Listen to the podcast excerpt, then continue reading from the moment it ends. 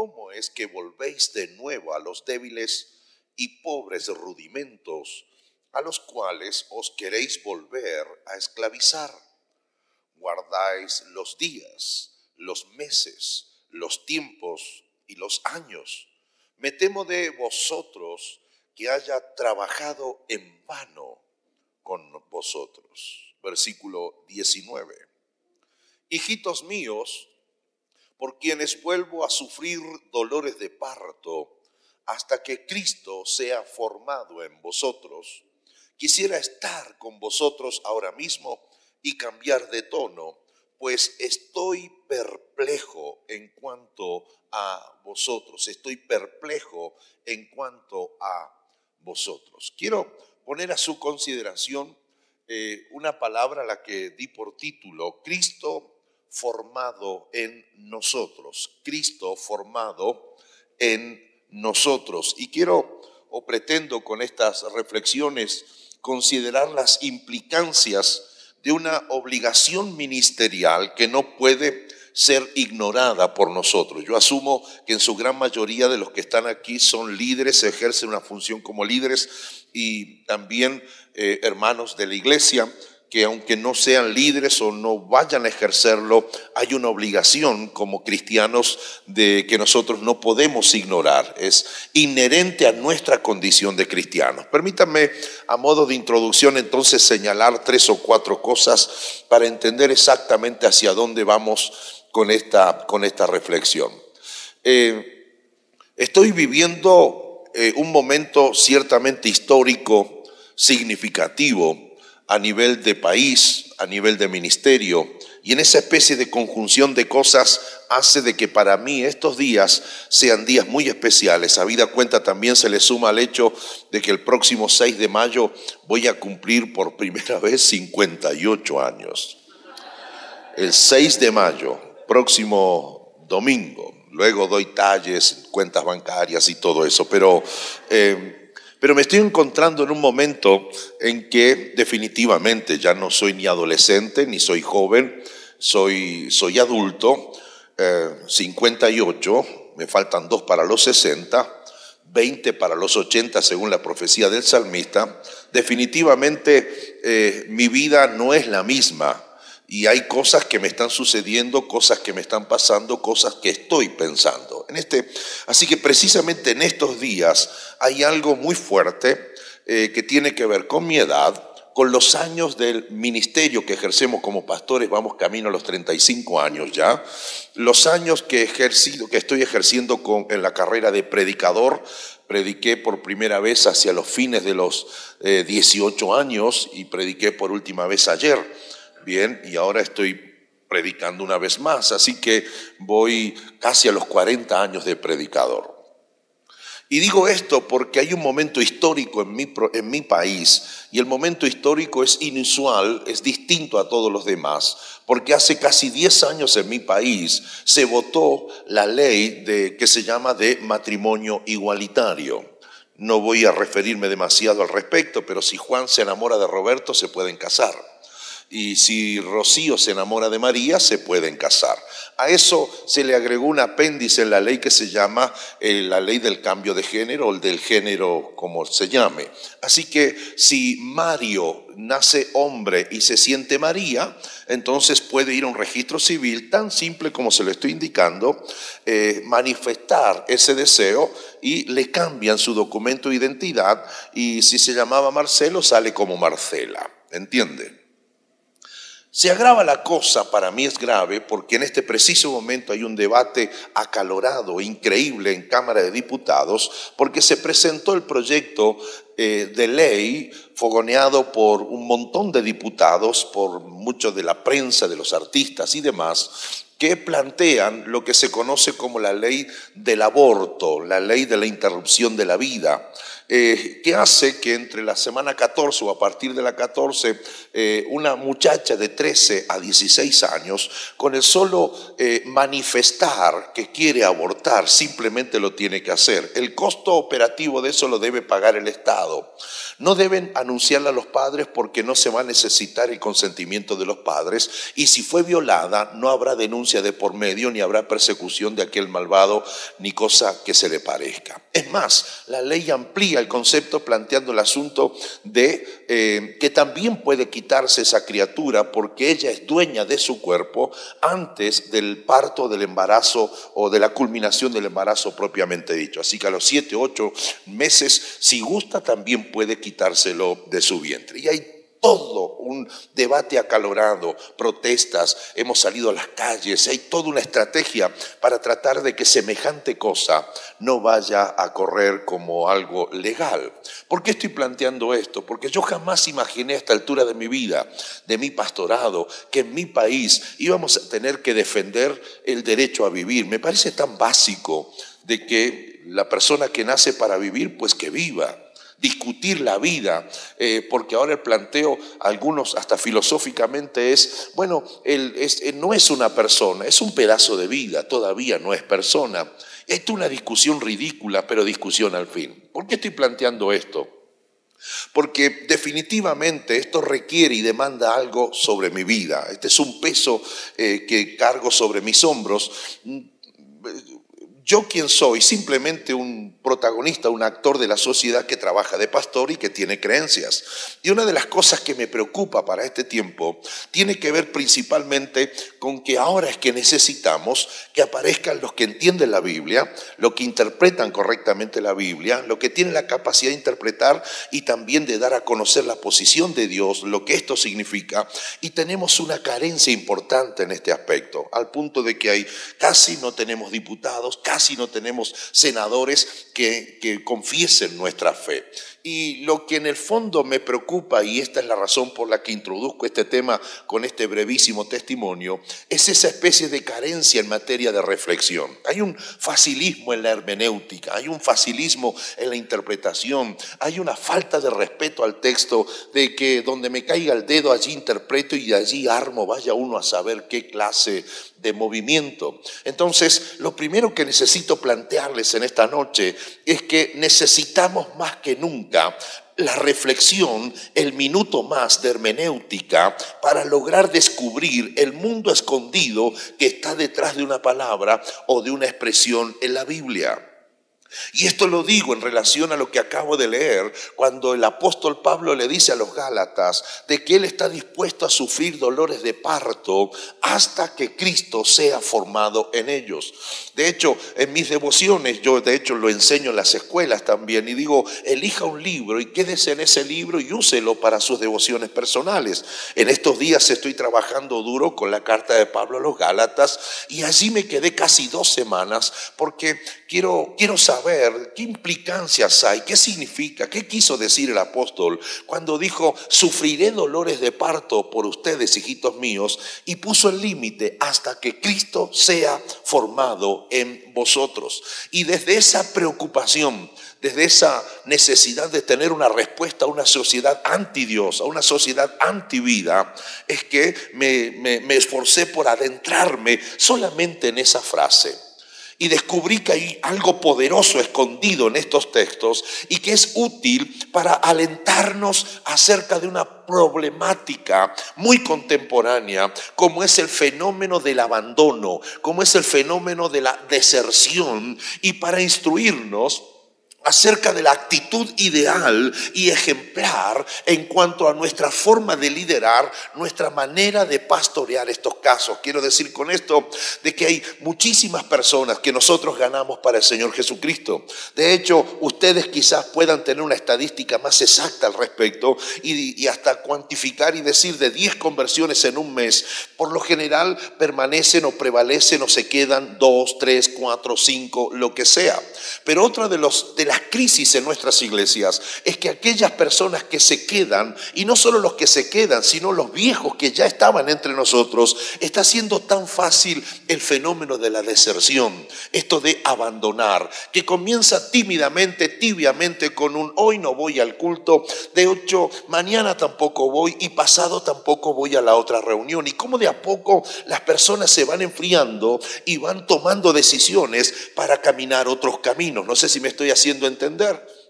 Entonces el texto me plantea ese fenómeno, el fenómeno del abandonar la fe, el desertar en cuanto a mi decisión de haber abrazado la fe en un tiempo atrás. Y me dice a mí este texto, esta porción bíblica, cuál tiene que ser mi actitud ideal pastoralmente hablando, cómo yo tengo que enfrentar como líder ese fenómeno que está en nuestras iglesias. De hecho, requiere entonces mayor responsabilidad en el análisis del texto bíblico y eso es lo que traté de hacer porque me encontré con que hay una revelación acá y yo pido al Señor mientras les predico, les hablo, que Él me dé la habilidad para hacer lo más claro posible al respecto. Así que sentemos una base, sentemos un fundamento ahora para nuestras reflexiones. Y una de las cosas que necesito dejar sentadas y bien clara es que más allá de los tristes modelos de ética cristiana que han dolido en la historia, que duelen actualmente en nuestra historia, lo que sí ya está claro es que no se puede ser cristiano como uno piense que puede serlo, como uno quiera hacerlo o como a uno le guste o se le ocurra hacer. Frank Sinatra cantó y popularizó aquella canción que dice a mi manera, ¿se acuerdan? Bueno, yo pequé, escuché esa canción, entonces le transmito mi pecado. El punto es que eh, él, decía a mi manera, con error o sin errores, me equivoqué o acerté, pero lo hice a mi manera.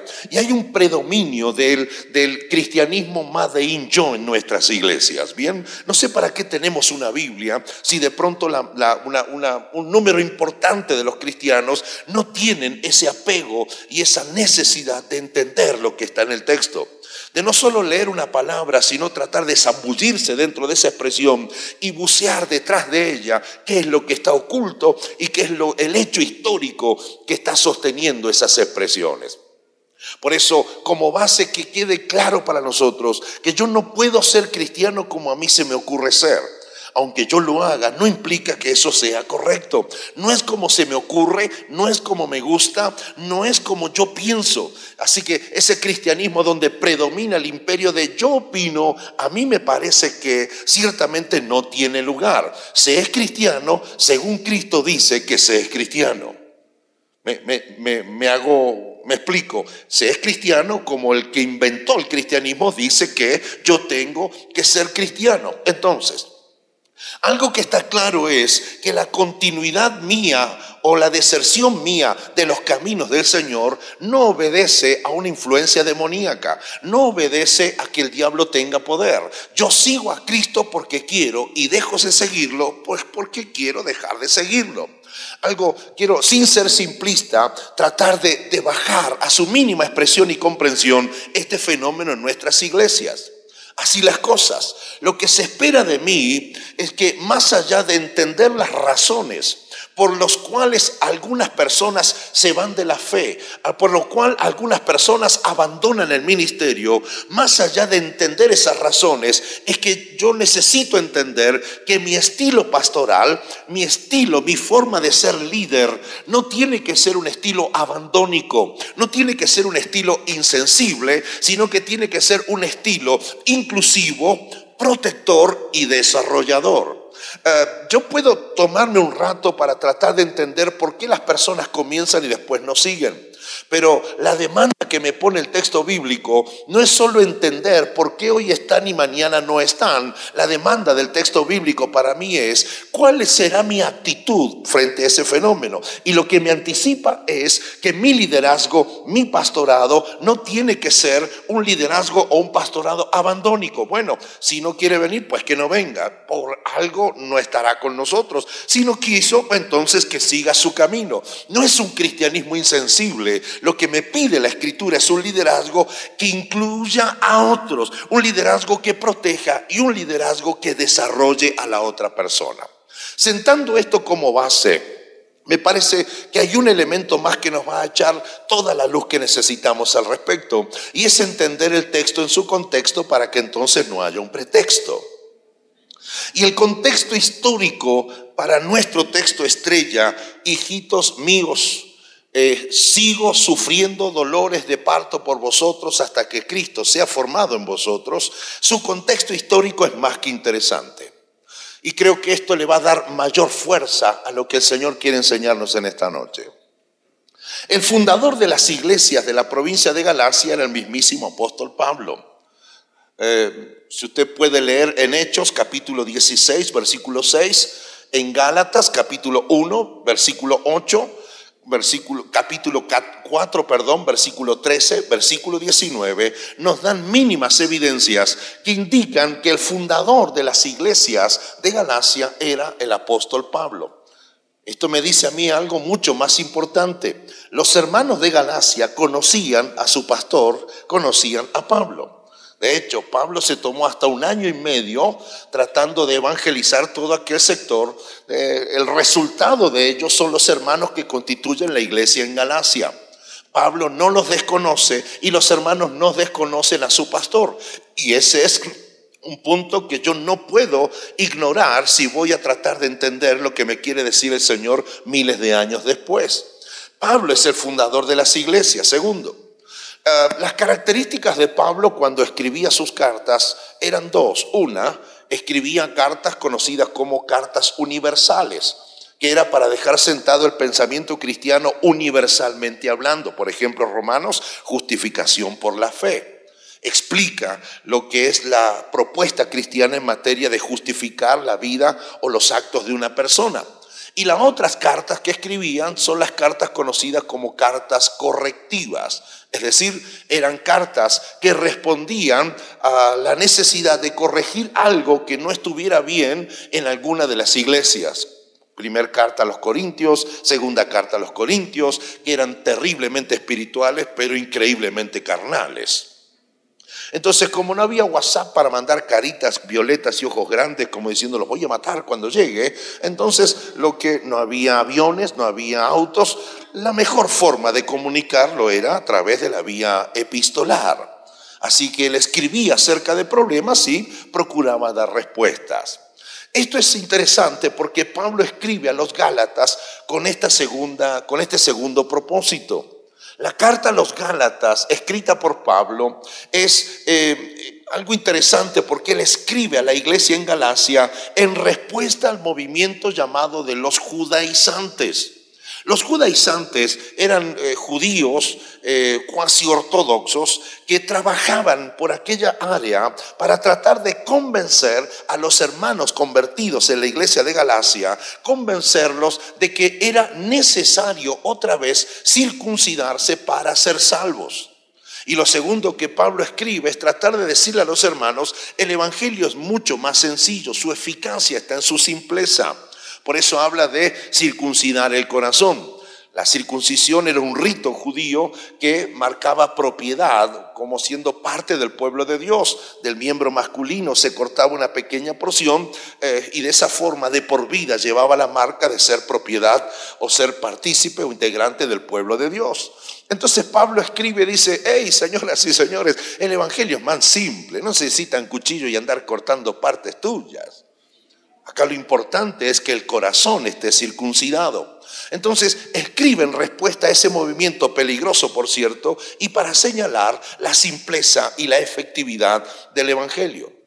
Tiene usted que tener en claro que la mayoría, si no todos, los miembros de la iglesia de Galacia eran eh, personas, hombres, mujeres, que se hicieron cristianos, pero venían de contextos judíos y paganos, que se convierten al cristianismo. Así las cosas entonces, la frase más fuerte que aparece en nuestro versículo 19 es hasta que Cristo sea formado en vosotros.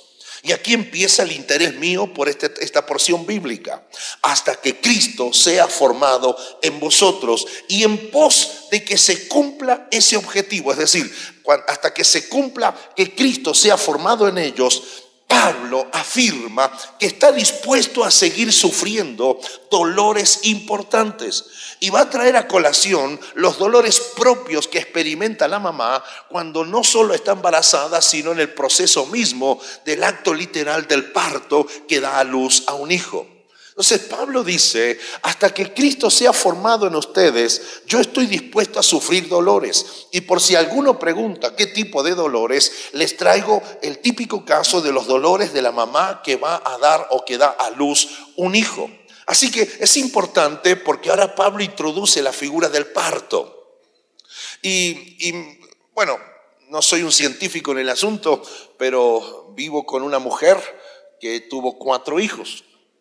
Viví un tiempo con otra mujer, mi mamá, que dio a luz seis criaturas. Ahora tenemos, tenemos ya un nieto que está en camino. Eh, de hecho, ya le dieron permiso para nacer porque el hombre ya está ubicado para salir, así que estoy orando de llegar a tiempo. Y le dije, díganle al Julián que me espere, que el abuelo va con algunos regalos. Entonces, qué interesante. Ahora, bueno, aplauda al abuelo, gracias. Así que solo por la experiencia de la vida eh, aprendí que todo embarazo tiene dos grandes momentos. Después me aplaudo otra vez porque esto es sabiduría pura del lunes por la noche. Tiene dos grandes momentos. Primer momento es un momento medianamente agradable porque ella se entera que está embarazada, espera la llegada de su esposo, le hace la sorpresa y una cosa tan linda. Ella se saca fotos frente al espejo y se hace 10 fotografías por día mientras va creciendo su vientre. Entonces lo va tocando, lo va acariciando. Hay un diálogo maravilloso y él se va formando. Hasta aquí ella duerme bien, duerme hasta tarde, se queda dormida en cualquier lugar pues la paran y se duerme, se empieza a fatigar. Pero empieza a crecer, empieza a crecer. Hay un bebé adentro, pero para el quinto, sexto, séptimo mes ya aparece un enemigo, porque ahora él es otra persona y él tiene movimientos propios y demás. Es interesante, porque ya empieza la etapa de las molestias, empieza el tiempo propio de la incomodidad. Eh, ya para el mes 7, para el mes 8 ya no puede dormir bien, porque si duerme de costado, el enemigo se le para en la costilla flotante. Si duerme así de espalda, parece que la asfixia, si duerme así de boca para abajo no puede porque hace como, como un trapecio, entonces eh, se para, camina, camina, se para, eh, no puede dormir, se le cierra el pecho, no puede respirar y el marido bien, durmiendo, él no, él no tiene. Entonces, y va y viene, va y viene, se le hinchan los pies, los tobillos, las rodillas, es todo un problema. De hecho, ahora antes de venirme estaba nuestra, nuestra nuera Melisa que tiene a Julián en su pancita. Y ahí se sentó en el sillón, más que sentarse, se dejó caer así. Pero eh, obviando todo detalle de coquetería femenina, ya que me importa, se tiró la pobre en el sillón. Y todos nosotros nos acercamos porque se levantó su playera, su remera, le decimos allá, y empezó a mostrar cómo, cómo el, tipo pateaba. Y, y hacía cosas. Y nosotros, ¡uh! y le poníamos, ¡ah! Me saludó, me saludó. Tonteras nuestras. Pero mientras nosotros disfrutábamos al bebé en la pancita, ellos, ¡oh! Ah", y cada movimiento era un dolor. ¿Y dónde va a terminar el primer momento, gran momento? En el gran segundo momento, en que ella le dice a su marido, rompí la bolsa y él va a ver si es la bolsa donde guardaban la leche o algo así. Entonces, no, bestia, no, la bolsa. Entonces tengo que ir y rápidamente se, se van hasta allá la clínica y allá la ponen a la pobre, la tiran en la cama, le sacan la ropa y está todo el proceso. Hasta que nace esa criatura. La segunda etapa son los dolores, es el desgarro, son las hemorragias y luego desemboca qué? El parto. Qué interesante. Entonces, tengo un par de preguntas acá. Si yo lo tuviera Pablo frente a mí, yo le haría por lo menos cuatro preguntas. La primera pregunta que le haría es, si esto es un parto, si esto es un proceso de nueve meses que termina con esos dolores, pero trae la luz, la vida, por supuesto, mi pregunta al apóstol Pablo sería, ¿por qué, querido pastor Pablo, estás dispuesto a exponerte a estos dolores? Y, de hecho, diga, ah, eh, ¿por qué, pastor? Yo haría esta pregunta, usted dice, ¿por qué pastor? Por lo siguiente, porque hasta donde yo tengo entendido, uno escapa de los dolores. Ustedes son como yo, son marcianos. uno, uno escapa a dolores. Yo no, yo no voy a ir ahora eh, donde estoy hospedado la casa de los pastores, voy a agarrar la puerta y pongo la mano contra el marco y dice el nombre de Jesús. ¡Ay, qué lindo! Y que se me hincha los dedos y me explota la sangre. O sea, lo natural es que yo huya de los dolores, que yo escape de los dolores. Entonces lo resucito a Pablo y lo paro acá, le digo, ¿estás enfermo? ¿Estás mal? ¿Estás deprimido? ¿Tenés bronca por algo? Eh, porque, ¿o acaso existe una madre que quiera, no, que no termine el parto, que siga diez meses más?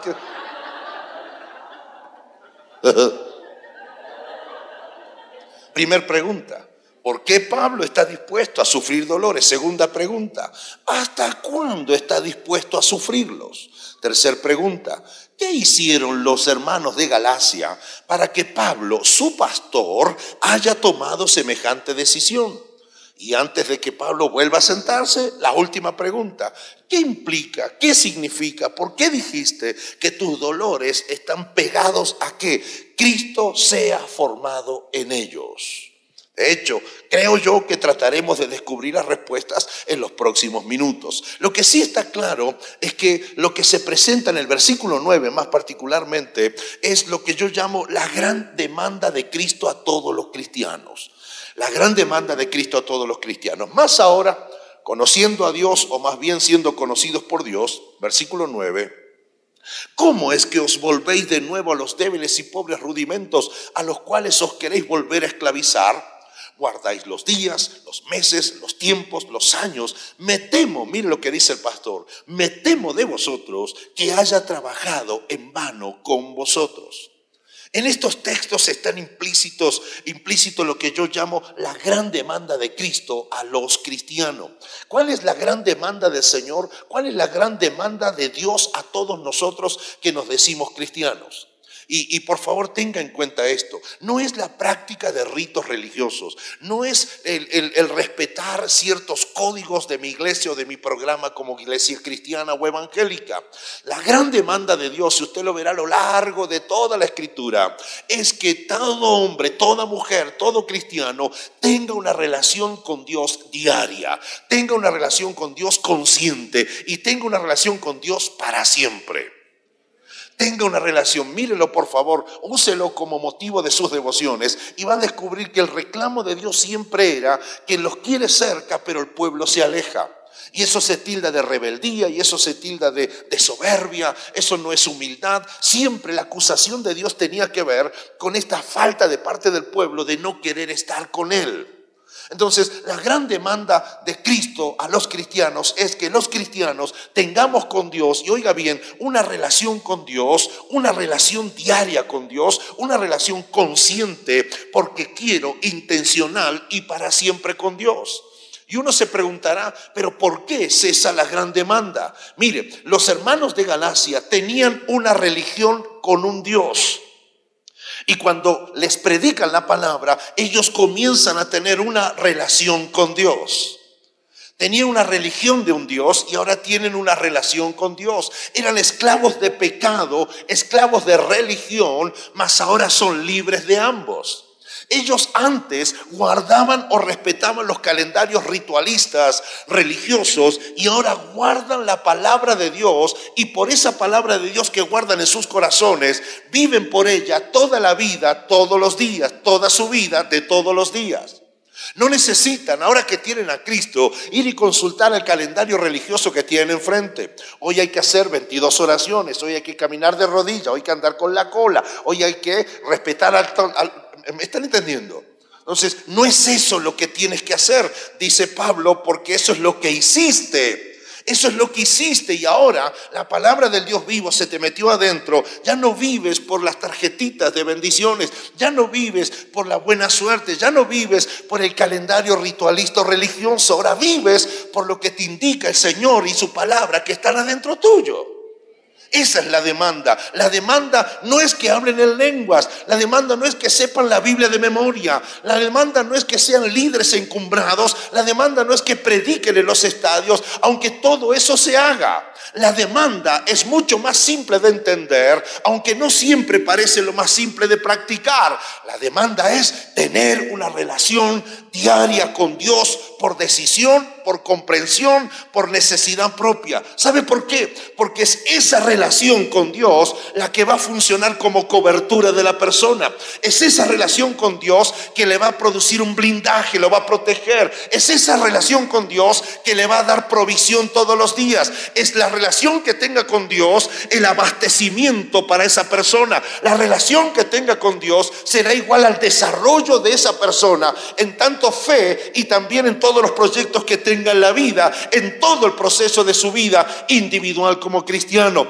Damas y caballeros, la clave es tener una relación con Dios, porque si yo la tengo con Él todos los días, porque quiero tenerla toda la vida, profunda, continua, entonces me abastezco, entonces tengo provisión, entonces me desarrollo como cristiano y como persona. Porque si yo no tengo una relación con Dios, van a ocurrir dos cosas. Uno, voy a abandonar y abandonar será una opción muy accesible. Porque ¿quién se va a querer comprometer con un Dios que no conoce? ¿Quién va a querer dar la vida por alguien con quien no está todos los días? Definitivamente, eh, distancia es igual a desconocimiento y desconocimiento es igual a falta de compromiso. Este es el mensaje de Pablo a los Gálatas. Si ustedes no tienen una relación con Dios permanente, clara, profunda, continua y para siempre, llegará el momento en que cualquier temblor de la vida hará que ustedes crean que abandonar la fe, abandonar la decisión que tomaron algún tiempo atrás, sea la decisión correcta.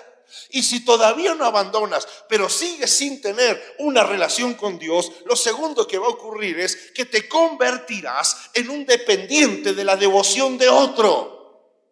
Dependerás de la oración de otro. Dependerás de la unción del otro, dependerás del tiempo que otro pase con Dios. Y esto es lo que le pasa a los pastores. Yo no tengo problema de orar por los hermanos en tanto sean bebés espirituales. Pero mi pregunta es, y como me estoy poniendo viejo, me estoy poniendo rebelde, la pregunta que tengo es, ¿por qué tengo que seguir orando por viejos cristianos de 20 años, 25 años, 30 años que traen problemas de jardín de infantes?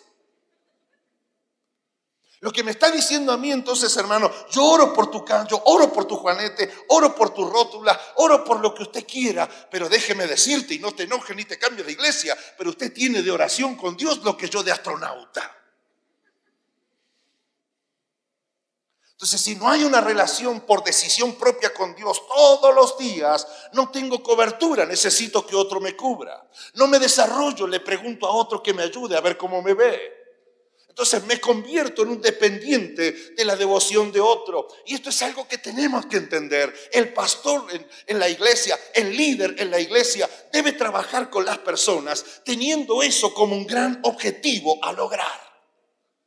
Porque si no, vienen por consecuencia y por implosión lo que yo llamo el gran dolor pastoral.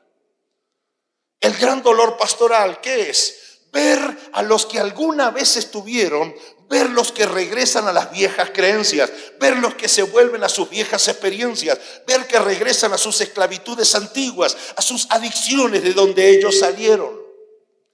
Dejaron la religión obtuvieron una relación con Dios, abandonan la religión, relación y se vuelven religiosos de nuevo. Abandonaron la esclavitud del pecado y la religión, se hicieron libres gracias a Jesucristo, dejan la libertad y se hacen esclavos de nuevo. Obtuvieron una relación con Dios en virtud de la palabra de Dios dentro de ellos, crecieron en eso, abandonaron la palabra de Dios dentro de sus vidas y comenzaron volviendo otra vez a volver a las adivinanzas volver otra vez a los sortilegios, volver otra vez a lo que era de práctica común antes de conocer a Jesucristo. Ese es el gran dolor pastoral. La actitud de los Gálatas le produjo al pastor Pablo, al apóstol Pablo, un dolor tan importante que él lo compara con el que sufre una madre durante el proceso de un parto. Y esto es lo que produce como dolor en el corazón de un hombre de Dios, una mujer de Dios, y debiera también quebrantar el corazón de cualquier líder. Porque eso de que las personas abandonan los caminos de la fe no es nuevo. La pregunta será, ¿cuál es la actitud que como líder y como pastor yo tengo para anteponer y responder a ese fenómeno? Yo soy pastor que todavía va al estadio Y hace unos meses atrás, todos mis hijos se armaron para el estadio y dice, papá, usted no viaja, nos vamos todos a la cancha. Digo, amén. Pero hay que orar, papá, dice. ¿Por qué? Porque si hoy perdemos, bajamos de categoría. Pero si empatamos o ganamos, mantenemos categoría. Me llevaron como un talismán, una especie de buena suerte. Ganamos 3 a 0, por supuesto. Mantenemos la categoría en nuestro equipo local. Pero la alegría se me empañó cuando volteo hacia allá. Está el césped, está el alambrado, y hay trepados contra el alambrado algunos muchachos que yo conozco. De hecho, a uno lo presenté al Señor, a otro lo bautizamos. Y están agarrados ahí, no digo endemoniados, tienen como un papel blanco del que sale como un humo desde los dedos. Y gritaban de bocas que antes alabaron al Señor cosas irreproducibles hasta resucitando a la abuela del árbitro y del puntero número 3 que jugaba enfrente de ellos.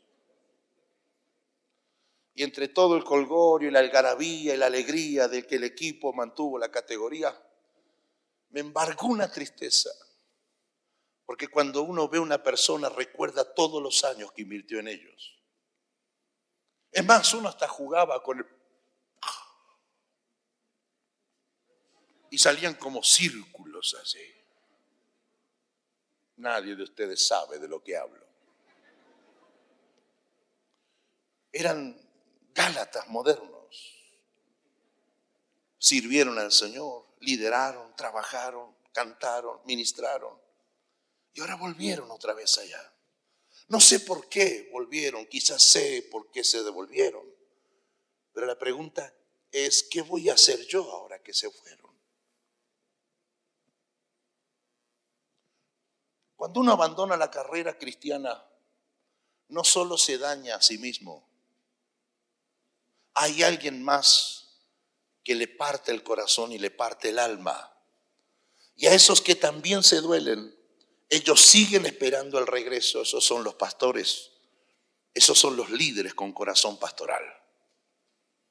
Y aunque se levante juicio contra ellos porque se fueron, el pastor siempre tiene la esperanza de ver entrar por esa puerta al que una vez estuvo.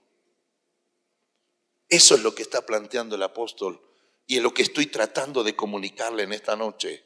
La actitud pastoral, la actitud del líder con corazón pastoral, la actitud ideal y ejemplar. A Pablo esta actitud de los Gálatas lo tomó por sorpresa y lo dejó perplejo al punto que lo dejó casi frustrado.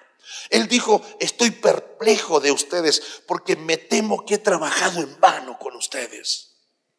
No sé si hay alguien aquí que pueda dar testimonio de eso. Tengo muchos testimonios en mi libreta de recuerdos de personas a quien uno los oró, los ministró, los liberó, los volvió a atar, los volvió a liberar, les sacó los demonios, se los puso de nuevo para que no se sientan incómodos. Hizo el discipulado 1, el 2, el 3, lo bautizó. Estuvo el bautismo de agua, bautismo de espíritu y todos los bautismos que existen y los que van a existir. Los acompañamos en la escuela, el liderazgo, la 1, la 2, la 4, la 7, la 721. Este es todo el proceso. Los vimos que venían arrastrados, vimos que venían llorando, deprimidos, queriéndose quitar la vida. Trabajamos duro por ellos, vimos que crecieron y de pronto desaparecieron. Y uno se pregunta, me temo haber trabajado en vano por aquel como aquel que lo preparamos, lo oramos, lo discipulamos dos años, yo se lo conté, me parece, jugamos al fútbol, quedé solo corriendo, digo, soy muy malo, soy muy bueno y dejé todo el mundo atrás, pero miro a mi derecha, había un tumulto de, jugadores, lo más lindo que dos iglesias cristianas evangélicas, la mía y la de otro pastor.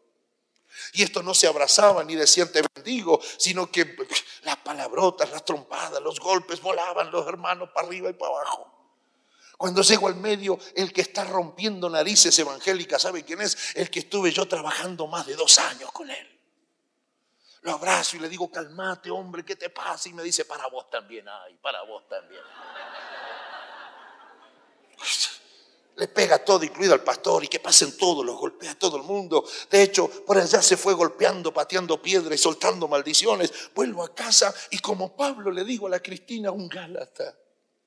Temo haber trabajado en vano con este muchacho. Entonces, ¿cuál es la primera actitud más? Sí, ¿qué tengo que perder el tiempo yo con este? Hoy es uno de los manos derechas nuestras en nuestro ministerio. Algo tenemos que recordar.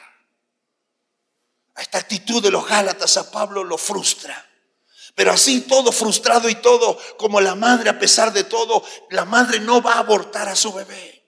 Si el médico le dice a la mamá, hay una hemorragia, tiene que ir y, permanecer en cama, los últimos tres meses tienes que quedarte en cama. Ella no va a escatimar esfuerzo, ella no va a negarlo, ella no va a pedir abórtenlo, ella no va a decir, yo no puedo estar acostada tres meses. Eso es lo que va a hacer, se va a meter a la cama tres meses. ¿Cómo va a pasar? No lo sabe, pero su amor es mayor que cualquier sufrimiento. Y cuando llega el proceso final, lo cierto es que ella, con embargada de dolor y de todo, ella va a arriesgarse hasta que su niño nazca. Y cuando en la clínica le dicen que ha nacido, a ella no le importa qué tan entera quedó después de la operación. No le importa cuántas cosas y cuánto tejido rompió el salvaje mientras salía y venía la vida. Una sola cosa ella va a pedir, muéstrenmelo. Y cuando se lo muestran y se lo ponen sobre su pecho, ella se olvida de su dolor y le muestran a su hijo, gordo, feo, todo hinchado y con unas telas blancas por todas partes. De hecho, cuando ella abraza y ve ese, ese fruto de su vida, dice que su dolor valió la pena. Esto es lo que me enseña Pablo y con esto me voy. De hecho, tengo razones para abortar a los hermanos de Gálatas. Pero gasté tiempo, gasté dinero, caminé, hinché las, mis, mis, mis, patas, rompí sandalias, prediqué, gasté saliva, gasté más dinero. Pedía, no tenía trabajo, agarré trabajo, pagué el alquiler, hice todo por ellos. Y después de todo este esfuerzo, cuando ellos, cuando ellos gustaron la maravilla de la libertad, cuando ellos compararon y se dieron cuenta que la religión no es lo mismo que tener una relación con el Dios vivo y verdadero, ¿qué es lo que hacen? Se vuelven otra vez para allá.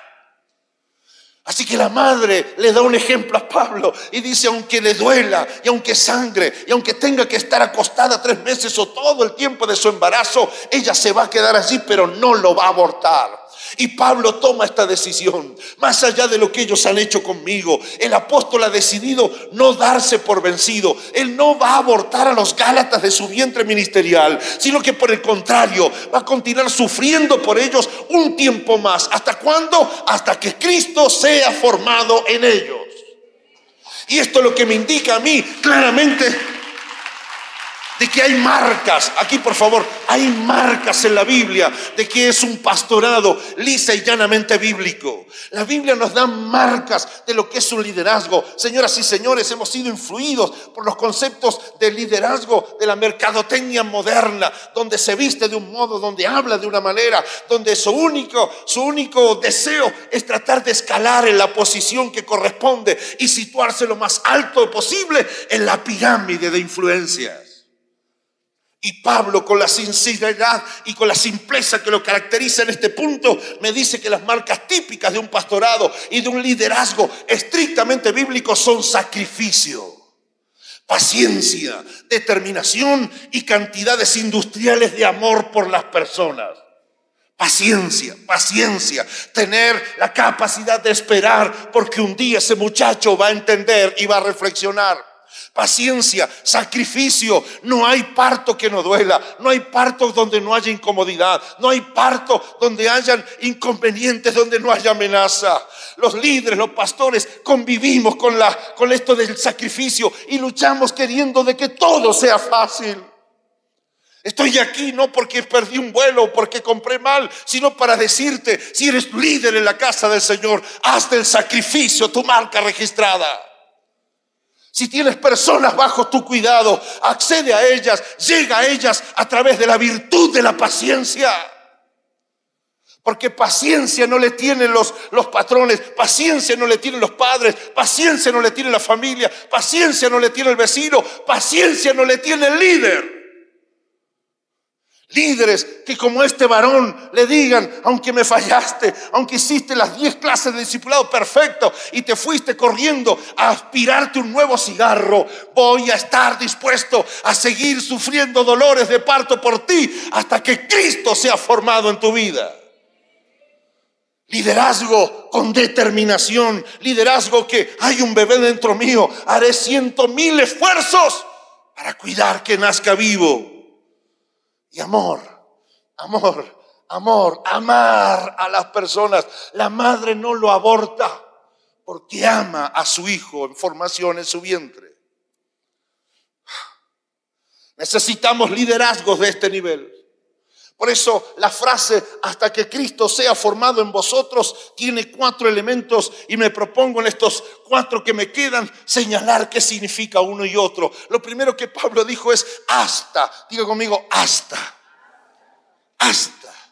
Hasta entonces no es para siempre.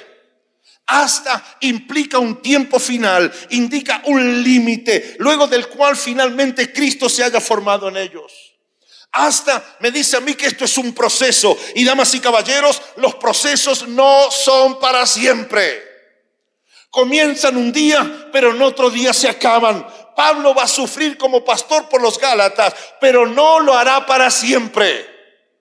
No será para siempre. Y yo tengo que entender esto. Como una madre no está en parto eternamente, yo como pastor no sufriré eternamente por algunos cuando lo que ellos están haciendo, por lo tanto lo que ellos están sufriendo es el producto de su propia decisión. Pero si retorna otra vez y manifiesta deseos de volver otra vez a la fe, lo estaré esperando, lo estaré llamando, lo estaré con brazos abiertos diciéndole bienvenido a casa una vez más.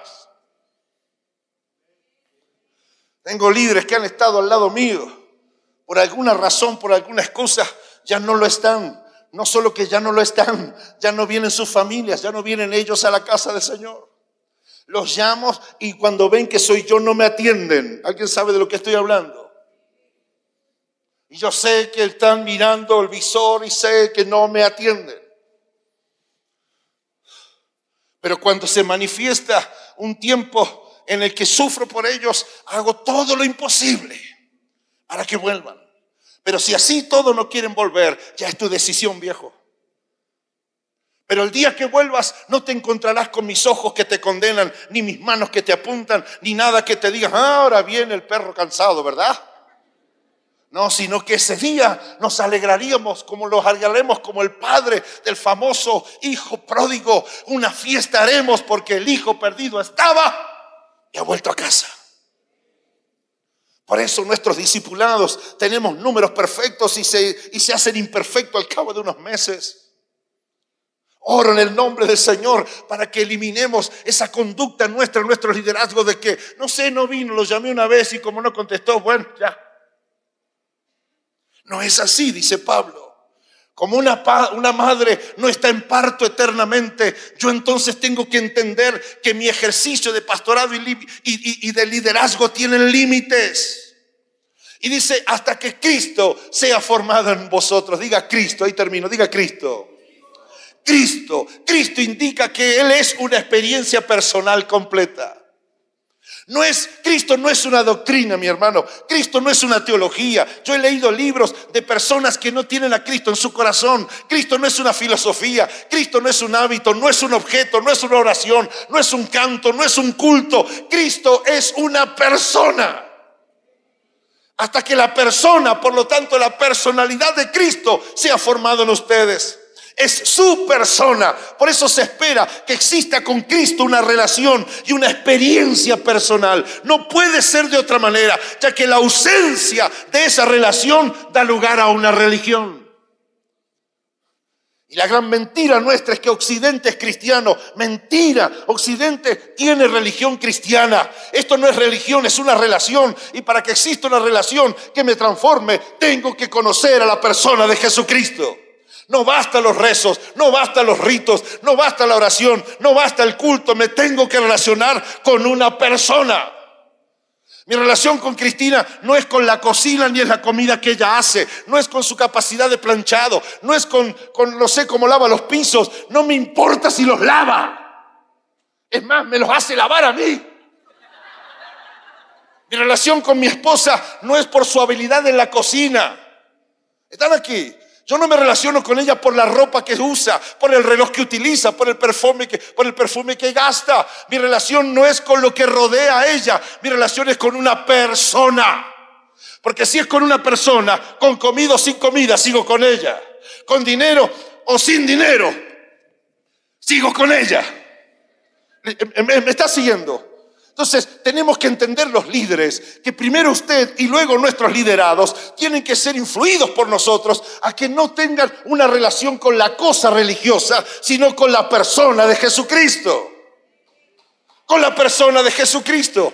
Por eso, si es con la persona de Cristo, viene ahora lo más maravilloso. Hasta que la persona de Cristo sea formado. Griego clásico puro, morfo, de donde viene morfológico. Y morfo es tanto forma y naturaleza como apariencia y máxima expresión. Forma y naturaleza, apariencia y máxima expresión. O sea, hasta que Cristo sea formado en vosotros. O sea, hasta que la personalidad de Cristo sea la personalidad de ustedes. O sea, hasta expresar y expresarse según la naturaleza de Cristo en todos mis actos. Hasta que ustedes lleguen a ser, dice el pastor Pablo, la máxima expresión de Jesucristo en la forma de ser y en la forma de vivir la vida. Y me atrapó la traducción naturaleza. Naturaleza es aquello que caracteriza un ser. Naturaleza es todo aquello que conforma el universo y en cuya creación y síntesis no ha habido ningún tipo de intervención de tipo humano u otro.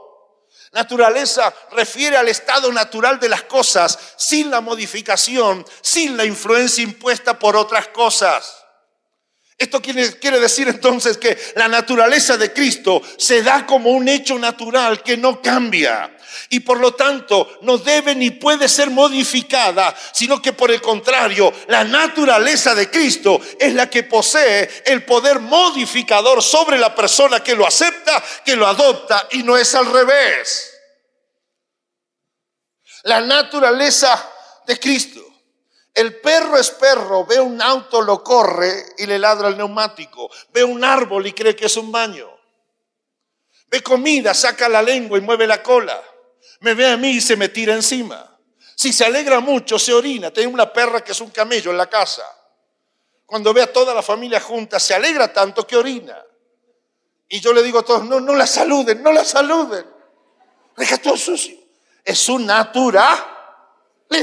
Y no dice, ay, perdón, vergüenza. No, es perro.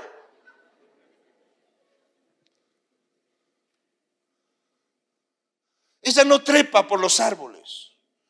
Ella no, no quiere emitir maullidos. Ella no quiere sacar garras. No es gato. Porque si quiere treparse por los árboles siendo perro, necesita un terapeuta animal. Tiene problema de identidad. La naturaleza del cristiano. Me mira. Es natural que el cristiano sea bueno. El cristiano cristiano no es malo. Diga algo. No es malo. Es bueno. Por eso lo engaña cualquiera. Porque él nunca piensa mal del otro. El cristiano cristiano no sabe pecar. Peca y se entrega solo al otro día. No sabe inventar excusas, no sabe armar estrategias para engañar. Él le pegan acá y pone la otra mejilla. Él pide una milla y se lleva dos. Él perdona hasta 70 veces 7. Es su naturaleza. La naturaleza de Cristo es la que me modifica a mí. Pero usted y yo queremos modificar la naturaleza de Cristo. Perdona hasta 70 veces 7. ¿Por qué tengo que perdonar yo si yo no fui el que lo hice? Que venga él, que fue el que empezó con todo el problema. A mí no me va a haber sentado ahí pidiendo perdón faltaba más, en mi opinión, pero vos sos cristiano, sí, soy cristiano, pero soy tonto. ¿De qué Biblia sacó eso? No dejando de congregarse como algunos tienen por costumbre. ¿Cuál es la costumbre según la naturaleza cristiana? Congregarse. ¿Cuál es la intención humana de modificar la cultura de Cristo, de congregarse? Esa, de no congregarse y sentirse excusados al respecto.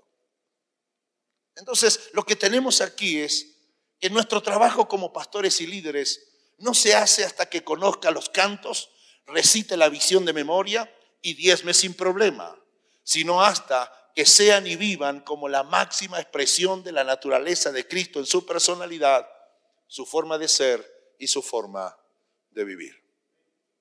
Hasta que Cristo sea morfo, desarrollado en vosotros. Cuando dice vosotros, es interesante porque no es una experiencia comunitaria, colectiva o familiar. No es que si la mamá ora por nosotros estamos todos salvos, si papá viene y nosotros no, entonces está todo el mundo arreglado y el cielo está esperándonos. No es una experiencia comunitaria, es una experiencia exclusiva y forzosamente personal. Cada uno deberá dar evidencia algún día de que Cristo fue formado en él. Es personal, como todo en el camino de la fe es personal. Los hermanos de Galacia entendieron esto en su convivencia con el apóstol Pablo. Así las cosas, una de las características de los cristianos, propio de su naturaleza, según Pablo lo expresa como reclamo a los Gálatas, es que los cristianos no se vuelven atrás. Es que los cristianos no renuncian es que los cristianos no abandonan, es que los cristianos no se desdicen, los cristianos no niegan de ninguna forma, ni en ninguna palabra, ni en ningún hecho lo que ayer abrazaron con pasión, lo que ayer abrazaron con responsabilidad. No pasan cinco años que ahora dejan de hacerlo. Ellos siguen su camino, ellos siguen su carrera, con uno, con diez, con cien o con miles. Ellos van haciendo lo que Cristo dijo que tienen que hacer. Y si ustedes en esta casa tienen pastores, que están dispuestos a seguir sufriendo por ustedes. Entonces, hasta que Cristo sea formado en ustedes, tomen la decisión a partir de hoy de facilitarle al Señor Jesucristo que Él sea formado en su vida. Y sabe que si ese es el esfuerzo de sus pastores, por, favor, procuren de que no tengan un parto de 14 años sufriendo por cosas que usted puede cambiar. Tome la decisión en esta noche de ejercerla en tu liderazgo, de que Cristo le sea fácil formar su personalidad en la tuya. Ciertamente, decídete por un liderazgo de paciencia, un liderazgo de sacrificio, un liderazgo de determinación, de amor, que aprende a esperar, que no justifica el problema del otro ni su pecado, pero busca la manera de rescatarlo, que concede una nueva crezcan y se desarrollen vigorosos en todas sus vidas. Esto es un proceso. Muchas veces es un proceso doloroso, pero todo el tiempo es un proceso disfrutable. Así que mirando este texto y en virtud de lo que Pablo cuenta como su testimonio, dos mil años después, bendito sea el futuro inmediato de esta casa, porque más allá de todos los Gálatas que pudieran andar dando vuelta en la iglesia, hay una actitud paulina en este liderazgo, que lejos de juzgar, condenar y justificar el abandono del otro, volverá a decir, va a doler, pero decido seguir sufriendo dolores como de parto hasta que Cristo sea formado en aquel que está bajo mi cuidado. Imaginen que esta sea la actitud con la que entre ustedes se relacionen. Que esta sea la actitud que marque tu ministerio, el mío, el nuestro.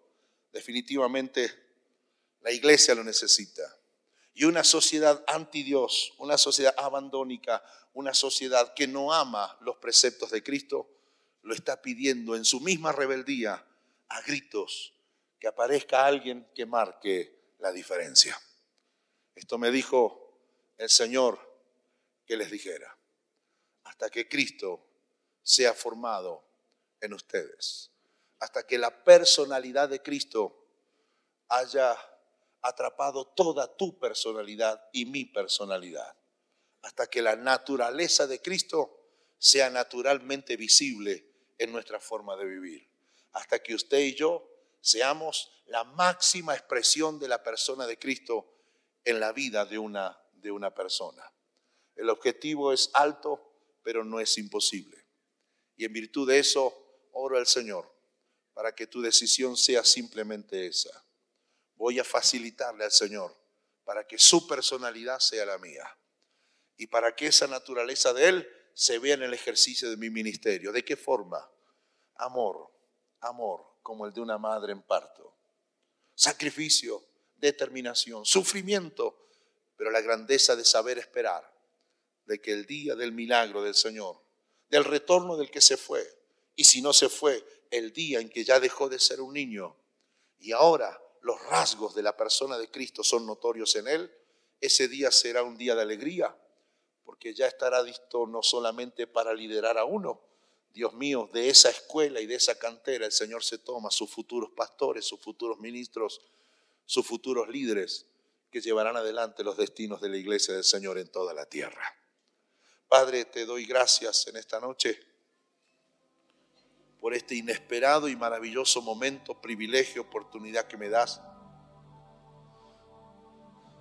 de pasar por una casa a la que aprecio, de estar con hermanos y amigos a quienes amamos.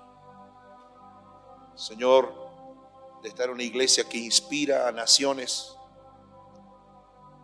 de estar en medio de una visión que desafía todas aquellas cosas que pudiéramos pensar que no son posibles. Gracias te doy por los pasos de grandezas. Gracias te doy por los gestos gigantes que esta iglesia que te ama se ha atrevido a dar a lo largo de los años.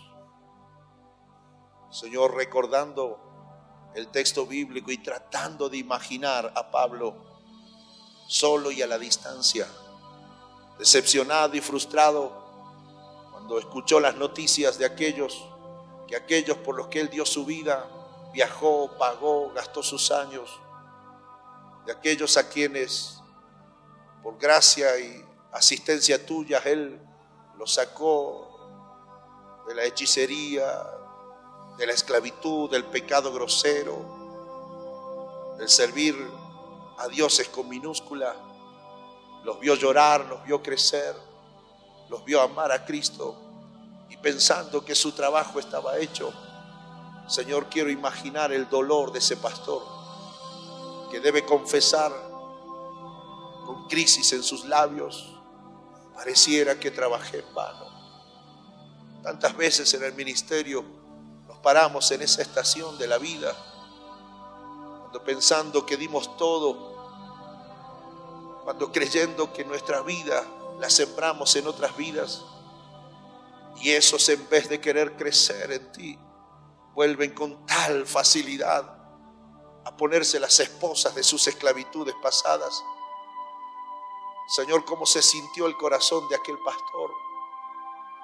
Pero la grandeza en su soledad, la grandeza de sus palabras a la distancia es, aunque me duele, aunque no entiendo, aunque estoy perplejo, una decisión voy a tomar y está tomada.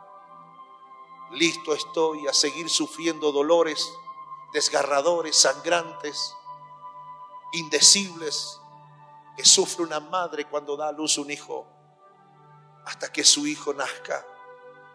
Señor, que nos arrope la Biblia, que nos cubra la revelación de la palabra y modifique nuestros ministerios pastorales líderes de distintas áreas, de distintas, Señor, asignaturas en tu casa, para que el sacrificio, para que la paciencia, para que la nueva oportunidad, para que el amor indecible vuelva otra vez a marcar el ritmo de nuestras palabras, que volvamos otra vez, Señor, a ver en esta generación que nacen nuevos Pablos, nuevas, Pablos, con un amor incondicional, esperan, esperan, trabajan, cuidan.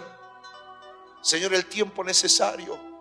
Y aun cuando ya no vale la pena seguir llamando ni hablando, se mantienen expectantes y listos esperando el regreso de aquel por quien tú diste tu vida y tu sangre la cruz del Calvario. Oro en esta noche Bautízanos, Señor, en un bautismo de un amor incondicional, indescriptible, indefinible.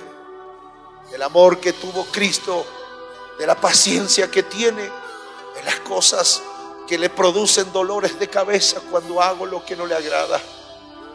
Señor, la grandeza de morir por mí sin merecimiento.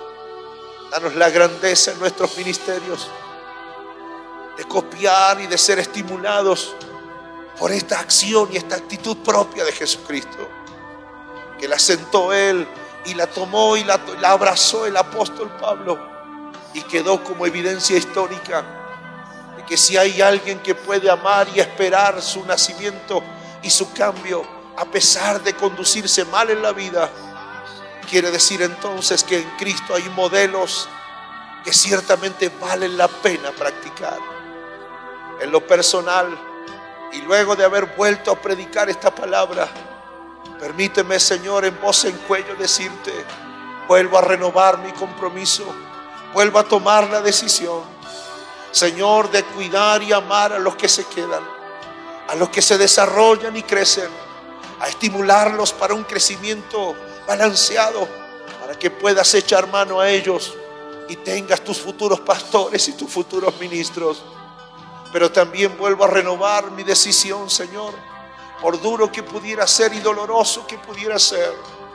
Vienen a mi mente los cientos de nombres de hombres y mujeres que estuvieron y ya no están.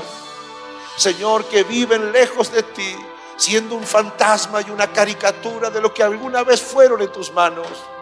Señor, impregna mi corazón de amor. Señor, llena de paciencia mi alma y mantén mis brazos abiertos y mis pasos prontos, no para condenar y sepultar, sino para abrazar y decir, bienvenido a casa, bienvenido a casa, que provoque ese gesto, que alguien diga mañana, merecía sí ciertamente quedar lejos, pero alguien me esperó. Y aun cuando estuve y renegué, y aun cuando me porté mal, alguien llamó, alguien esperó, alguien volvió a esperar una milla más. Y si estoy de nuevo en casa, porque todavía anda en tu pueblo, caminando invisibles y quizás en secreto, pequeños Pablos, pequeñas Pablos, que siguen sufriendo dolores de parto, hasta que la personalidad de Cristo se vea en la personalidad de los que están bajo sus cuidados y sus liderazgos, hasta que finalmente seamos la máxima expresión de Jesucristo nuestra manera de ser y de vivir nuestra vida de todos los días, para la honra y para la gloria del Señor. Hemos dicho lo dicho. Oh, gracias. Antes de entregar el lugar a sus pastores, es muy posible que haya un Pablo, una Pabla al lado suyo pero también es posible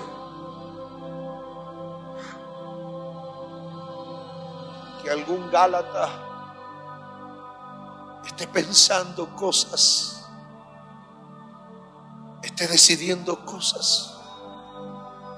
Te voy a pedir que con autoridad y con simpleza salgas de tu silla y con ese abrazo respetuoso consuele su alma fortalezca su fe y digas a su oído, hay mucho por seguir y andar todavía. Y aquí tienes a alguien que quiere sufrir por ti como una mamá hasta que Cristo sea formado en tu personalidad. Espontáneamente si sientes de hacerlo. Tu esposo, tu esposa es el primer candidato luego detrás tuyo, delante tuyo, espontáneamente. Y según el Espíritu Santo te indique, ve y abraza a otro, ve y bendícelo, ve y consuela, ve y estimúlalo, ve y dile, no seré un apóstol, pero he entendido el Espíritu que tiene que definirme. En el nombre bendito y maravilloso de Cristo Jesús.